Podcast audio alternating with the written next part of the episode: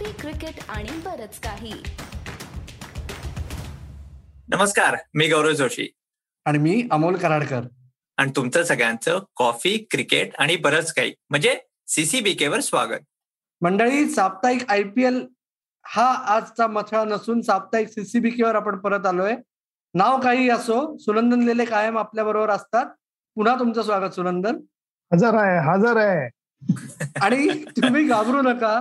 कारण म्हणलं तसं की साप्ताहिक आय पी एल हे नाव नाहीये.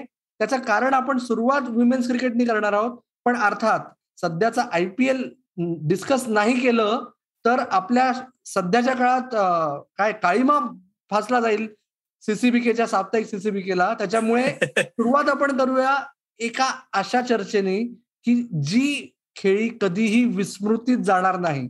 या स्मृती बंधनाच्या खेळीमुळे सॉरी मंदाना नव्हे मानधना. सीसीबीके वरच तुम्हाला सर्च मारलं तर कळेल काय कारण आहे त्याचं. तर त्या स्मृतीच्या खेळीचं महत्त्व आपल्याला सुरुवातीला सुनंदनकडून जाणून घेऊया आणि नंतर एक ऑस्ट्रेलियन आहे आपल्या बरोबर तोही सांगेल आपल्याला. सुनंदन?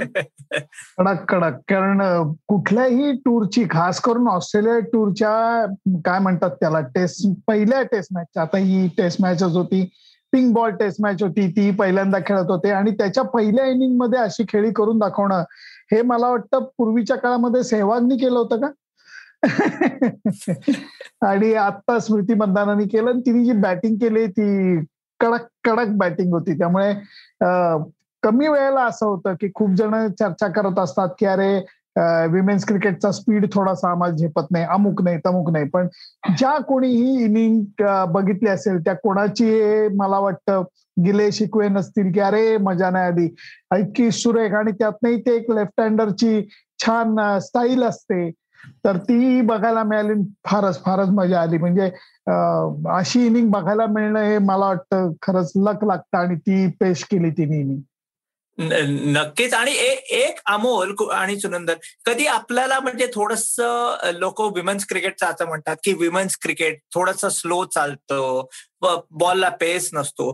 पण बॉल खरंच स्विंग होत. आणि मला या टेस्ट मॅचचं ते बॅट आणि बॉलमध्ये जे कॉन्टेस्ट असते म्हणजे. तुम्ही खरंच की जुलम गोस्वामी वर्सेस अलिसा हिली ची ओपनिंगची ती थोडीशी जी म्हणजे बॅटल होती ते खरंच बघण्यासारखं होतं. स्मृतीची बॅटिंग तर सुरेखच होती. आणि स्किल सेट काय आहे? म्हणजे इंडियन विमेन्स ते चक्क बॉल इतक्या सुंदर प्रकारे स्विंग करतात. प्लॅनिंग खूप चांगलं झालं होतं. म्हणजे खरंच टेस्ट मॅच तर जे आपल्याला म्हणजे आता जी इंग्लंडमध्ये आपल्याला बॅट वर्सेस बॉल रोहित शर्माची बॅटिंग अगेन्स्ट जिमी अँडरसन खरंच त्या दृष्टिकोनातनं आपल्याला ही टेस्ट मॅच बघता आली. आणि खूप क्रेडिट दिलं पाहिजे या टीमला कारण चौदा दिवस क्वारंटीन मेन्स क्रिकेट टीम तेव्हा आलेली अमोल तेव्हा इथे ते चौदा दिवस त्यांना ट्रेनिंग करायला परवानगी होती. विमेन्स प्लेयर्सना अजिबात नव्हती. चौदा दिवस नुसते एका खोलीत आणि मग बाहेर जाऊन तीन दिवसात प्रिपरेशन करून वन डे सिरीज पण एवढी क्लोज झाली तो एक खूप, नो बॉल खूप. इकडे तिकडे झाला असता तर. कदाचित इंडिया जिंकली पण असती आणि वर्ल्ड कप एक चार पाच महिन्याने आहेत त्या आणि टेस्ट मॅच मध्ये मला पहिल्यांदा एक वीस वर्षापूर्वीचं ते मेन्स क्रिकेटमध्ये होतं सुनंदन तुम्हाला जास्त याच्यावर तुम्ही एक उदाहरण पण देऊ शकता की एक ऑस्ट्रेलियन समोर आला की एक थोडस इंटिमिडेशन होतं त्या जनरेशनला हम्म. तसं या विमेन्स क्रिकेट क्रिकेट असणं पण मला वाटतं होतं कुठेतरी. पण ह्या टेस्ट मॅच आणि ह्या सिरीजमध्ये ते जाणवलंय की मी स्मृती मंदार आहे. समोर अलिस पेरी असू दे मेक लॅनिंग असू दे शेवटी मी अलिस पेरी आहे. मी स्मृती मंदाना आहे. आणि ते एक मला ह्या सिरीजमध्ये जो बिलीफ आणि कॉन्फिडन्स आहे ना तो नक्की जाणवतोय. अगदी अगदी. कारण मला ते आठ मार्चची ती काय म्हणतात त्याला इनिंग विसरू शकत नाही. की इतकं फोडून काढलं होतं त्या हिलीनी आपल्याला की त्याच्यानंतरची ही सिरीज होती. की तेच किती नाही म्हणलं तरी आठवणी थोड्याशा असतात की अरे हे डॉमिनेट कशा करतात? अरे या सुपर फिट आहेत. अरे या सततच टॉप क्लास क्रिकेट खेळत असतात. या सगळ्याचं जसं आपण एक कौतुकाने म्हणतो की अरे बाबा आयपीएल खेळत असल्यामुळे आपल्याकडे इन ऑ कुणी नसतं. ज्युनियर प्लेअर सिनियर प्लेअर त्यांच्या इथले डब्ल्यू बीबीएल मुळे त्या पोरी सुद्धा इन ऑ कोणाच्या नसतात? फार बेधडक क्रिकेट त्या खेळतात डॉमिनेट करतात. आणि गौरव म्हणाला तसं की तो नो बॉल ती शेवटच्या ओव्हरने बेतमुनीनी कमाल इनिंग खेळली ती अग्रीड पण अगदी टच अँड गो होतं. म्हणजे पहिली मॅच फार पोत्याने हारलो आपण पण दुसरी मॅच वॉज सुपर क्लोज तिसरी मॅच आपण जिंकलो. या सगळ्या अर्थाने क्रेडिटेबल हे सगळं करणं. मला फक्त याच्यात एकच ऍड करायचंय की गेल्या चार महिन्यात जे आपण बघतोय की नवीन कोच आल्यापासून जास्त वेळ जेवढा वेळ मैदानावर असतो त्याच्यापेक्षा जास्त वेळ मुली क्वारंटीन मध्ये असतात. पण तरीही वर्ल्ड कपच्या दृष्टीने जे पाऊल पुढे टाकलेलं आहे त्यांनी ते तो आलेख चढता आहे.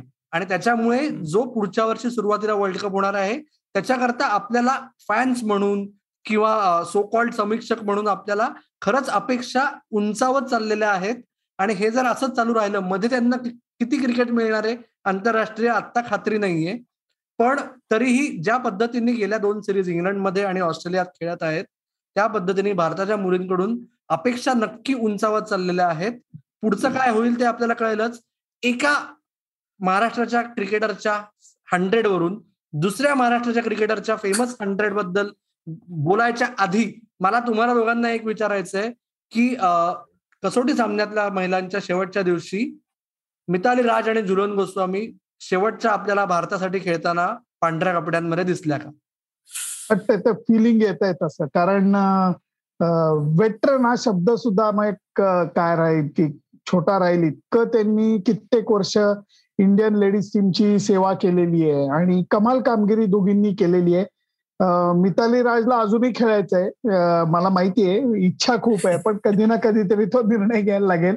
आणि फास्ट बॉलर म्हणून इतके वर्ष खेळणं सातत्याने खरंच अवघड होतं आणि ते जुलननी करून दाखवलंय. त्यामुळे कदाचित हो टेस्ट त्या खेळताना शेवटचं बघायला मिळालं असेल त्यामुळे असं करावं असं वाटतं त्या दोघींनाही. जुलमचं खरंच कौतुक आहे कारण मकायमध्ये म्हणजे नॉर्थ ऑस्ट्रेलियामध्ये त्या दिवशी चक्क जसे मुंबई सारखी हवामान असते तसं होतं. ह्युमिडिटी हाय होती. त्या दिवशी रात्री अकरा वाजता मॅच आपली एक दिवस रिकवर नंतर ती रविवारची डे मॅच खेळली आणि परत day night match test match मध्ये पण त्यांनी कंटिन्युअस बॉलिंग केली. खरंच हॅट्स ऑफ आणि ते होतं ना अमोल की असं मी म्हणत नाही की मिताली राजला रिप्लेसमेंट लगेच येईल. पण स्मृती मंदाना आहे जेमी रॉड्रिकेज आहेत नवीन बॅटर्स येत आहेत.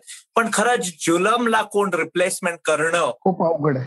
खूप अवघड आहे. आणि त्यामुळे माहीत नाही कदाचित वर्ल्ड कप नंतर या दोघी जर टेस्ट क्रिकेट मिळायला लागलं. कदाचित एक सीर एक मॅच नाही कदाचित वर्षातनं दोन चार पाच टेस्ट मॅच मिळायला लागतात की दोघे जण कदाचित अजून दोन वर्ष कदाचित खेळतील पण. अच्छा.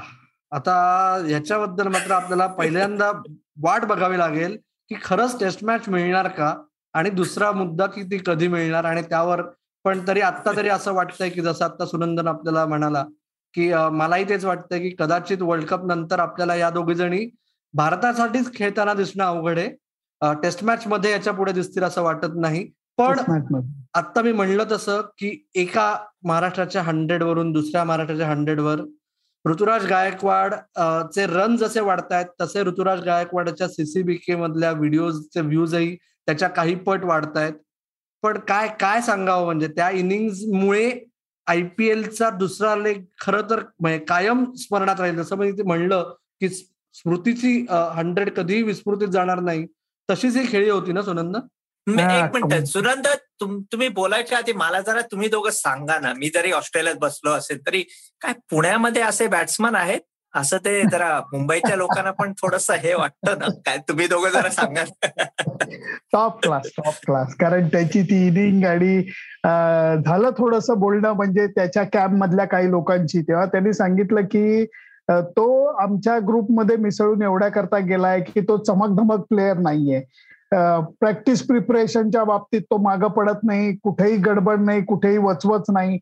आणि ग्राउंडवरती गेल्यानंतर जे काय करायचं ते बॅटनी करायचं आणि त्यालाच अर्थ आहे. हे समजून घेतलेला प्लेअर जेव्हा असतो तेव्हा मग तो धोनीला पसंत पडतो. आणि गेल्या वर्षीचा जर का आपण विचार केला तर आय पी एल याच युएई मध्ये झालेलं होतं. आणि त्यावेळेला तिथं गेल्यानंतर त्याला क्वारंटीन व्हायला लागलं होतं तो कोरोनाचा बाधित झाला होता. परंतु त्याचा शांत स्वभाव आणि एकाग्र वृत्ती याच्यामुळे तो टिकून राहिला. पहिला मॅच मध्ये तो खराब आउट झाला होता आणि तरी धोनीनी त्याला बॅक केलेलं होतं.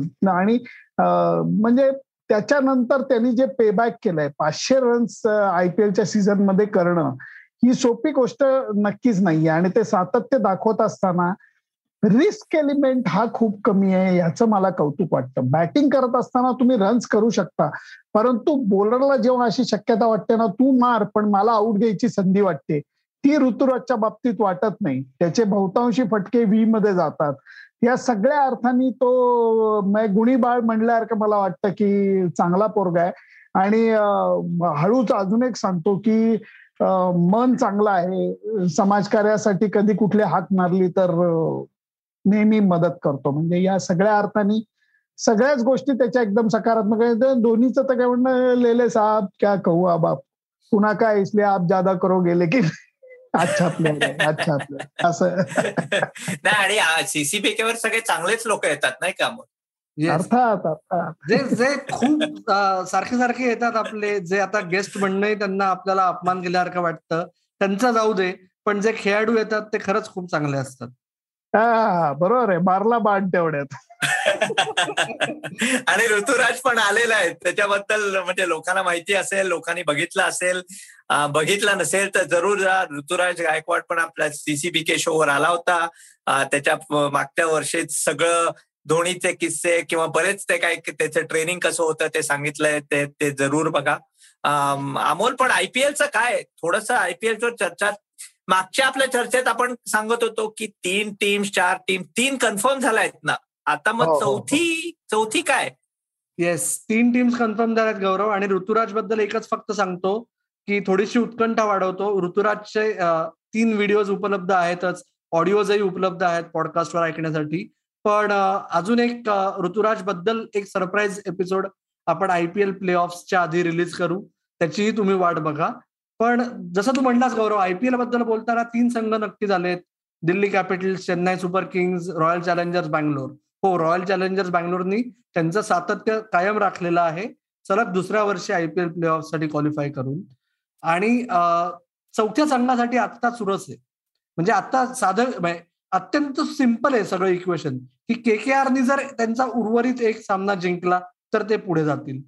राईट करेक्ट मुंबई इंडियन्सला उरलेले दोन्ही सामने जिंकून के के आर सामना जिंकणार नाही याची आशा करावी लागेल. कारण काय मुंबई इंडियन्सचा नेट रन रेट या विषयावर न बोललेलंच बरं. आणि जे त्यांची एवढी बलाढ्य बॅटिंग इतकी तुल्यबळ प्रतिस्पर्ध्यांसमोर सगळ्यांना ज्या पद्धतीने शाईन करतायत त्यांचे बॅट्समन त्यावरून त्यांचा नेट रन रेट जिथे आहे तिथे आहे हे आपल्याला समजूच शकतं. आणि तिसरा मुख्य दावेदार आहे राजस्थान रॉयल्स. त्यांचंही तेच आहे. की त्यांना दोन्ही सामने जिंकायचे आणि त्या दोन पैकी पहिला सामना त्यांचा आहे मुंबई इंडियन्स विरुद्ध मंगळवारी. त्याच्यामुळे मुंबई इंडियन्स आणि राजस्थान रॉयल्समध्ये जो एक संघ हारेल तो सनरायझर्स हैदराबाद आणि पंजाब किंग्स यांना जॉईन करेल ज्यांना काहीही चान्स उरलेला नाही. हो पंजाब किंग्सला चान्स आहे पण तो फक्त मॅथमॅटिकल आहे. ते फक्त क्रिकेटच्या किड्यांसाठी आहे की अजूनही नाही. काहीतरी हे जसं ते आता व्हेंटिलेटर काढायची वेळ आहे अशी अवस्था आहे ती फक्त. त्याच्यामुळे तोपर्यंत ते आहेत. एवढीच अवस्था आहे. त्याच्यामुळे याच्यात गेल्या आठवड्याभरात ऋतुराज गायकवाडचे हंड्रेड सोडून बाकी काही नोटेबल तुम्हाला दोघांना वाटतंय का? आणि चौथा संघ कोण असेल? मला व्यंकटेश अय्यर दरवेळेला चांगलं म्हणजे कौतुक वाटतंय की ज्या पद्धतीने तो बॅटिंग बॉलिंग फिल्डिंग सगळ्यामध्ये शाईन करतोय. ते कौतुक वाटतंय. परंतु बाकीच्या ह्याच्यात असं काय कमाल कोण करताय अशातलं नाही. सातत्य बऱ्याच जणांच्यात आहे. लेग स्पिनर अजूनही गुगली टाकतायत सगळ्यांना तेही बघायला मिळतंय. पण चौथ्या संघाच्या बाबतीत ते तू म्हणलास ते इक्वेशनच बरोबर आहे की मुंबईला नुसत्या मॅचेस जिंकणार जिंकून चालणार नाहीत तर चढ्या क्रमाने जिंकायला लागणार आहेत. आणि के के आरचा अजून आंधरे रसेल खेळत नाही तो खेळला आणि त्यांनी सगळं मॉर्गननी म्हणजे मॉर्गनला विदाऊट बॅट बॅटिंगला पाठवतात की काय असं वाटतंय मला. की का म्हणजे रन्स होत नाहीत म्हणजे हाईटच झालेली आहे. तर त्या सगळ्या गोष्टी जमून आल्या तर मला वाटतं राजस्थान आपलं के के आर सुद्धा पुढे जाऊ शकते. त्यामुळे इक्वेशन तू सांगितलं ते बरोबर आहे. अमोल मी कसा बसा एक शब्द फक्त बोलतो. Glenn Max Maxwell. कोण रे? कोण रे? एकच. मी पुढे काही बोलू शकत नाही ह्याच्या पुढे अमोलच बोलेल.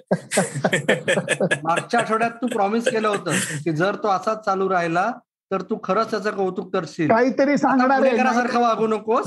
काहीतरी तू थांबा थांबा. जरा एक फायनलमध्ये बिग मॅच मध्ये खेळायला पाहिजे. प्रिलिम्समध्ये सगळे खेळतात.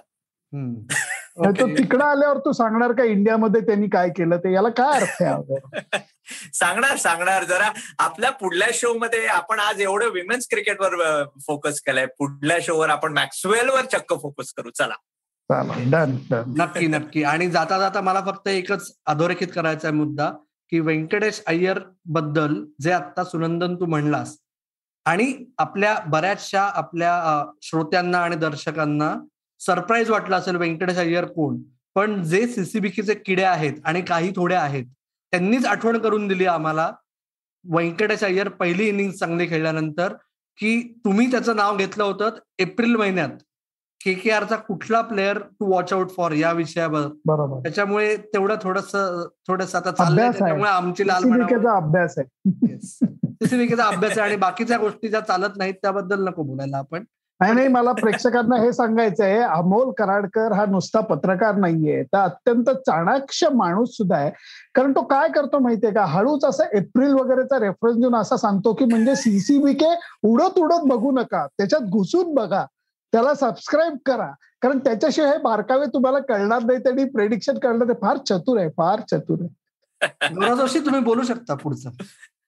नाही रे माझं झालंय बोलणं. मी सगळं माझं बोलणं पुढल्या शोच्या ग्लेन मॅक्सवेल वर सगळं ठेवणार आहे. त्यामुळे मी आता बास करतो. येस मॅक्सवेलचा मॅक्सवेल नाही तर खरंच मॅक्सवेल झालेला आहे. आणि याच नोटवर सबस्क्राईब करा हे सुनंदनी सांगितलेलं आहे. त्याहून महत्वाचं बाकीचे आपले जे एपिसोड्स आहेत ते सुद्धा आवर्जून बघा किंवा ऐका.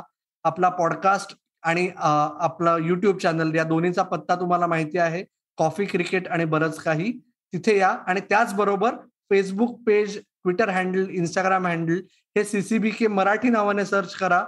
जर तुम्ही अजून फॉलो करत नसाल तर. आणि तुमचा अभिप्राय जरूर नोंदवा. आणि त्याचबरोबर आय पी एल प्ले ऑफच्या आधी आपला पुढचा साप्ताहिक आय पी एलचा एपिसोड येईल. त्याची वाट बघा. तोपर्यंत बघत राहा ऐकत राहा आणि आमची वाट पाहत राहा. धन्यवाद.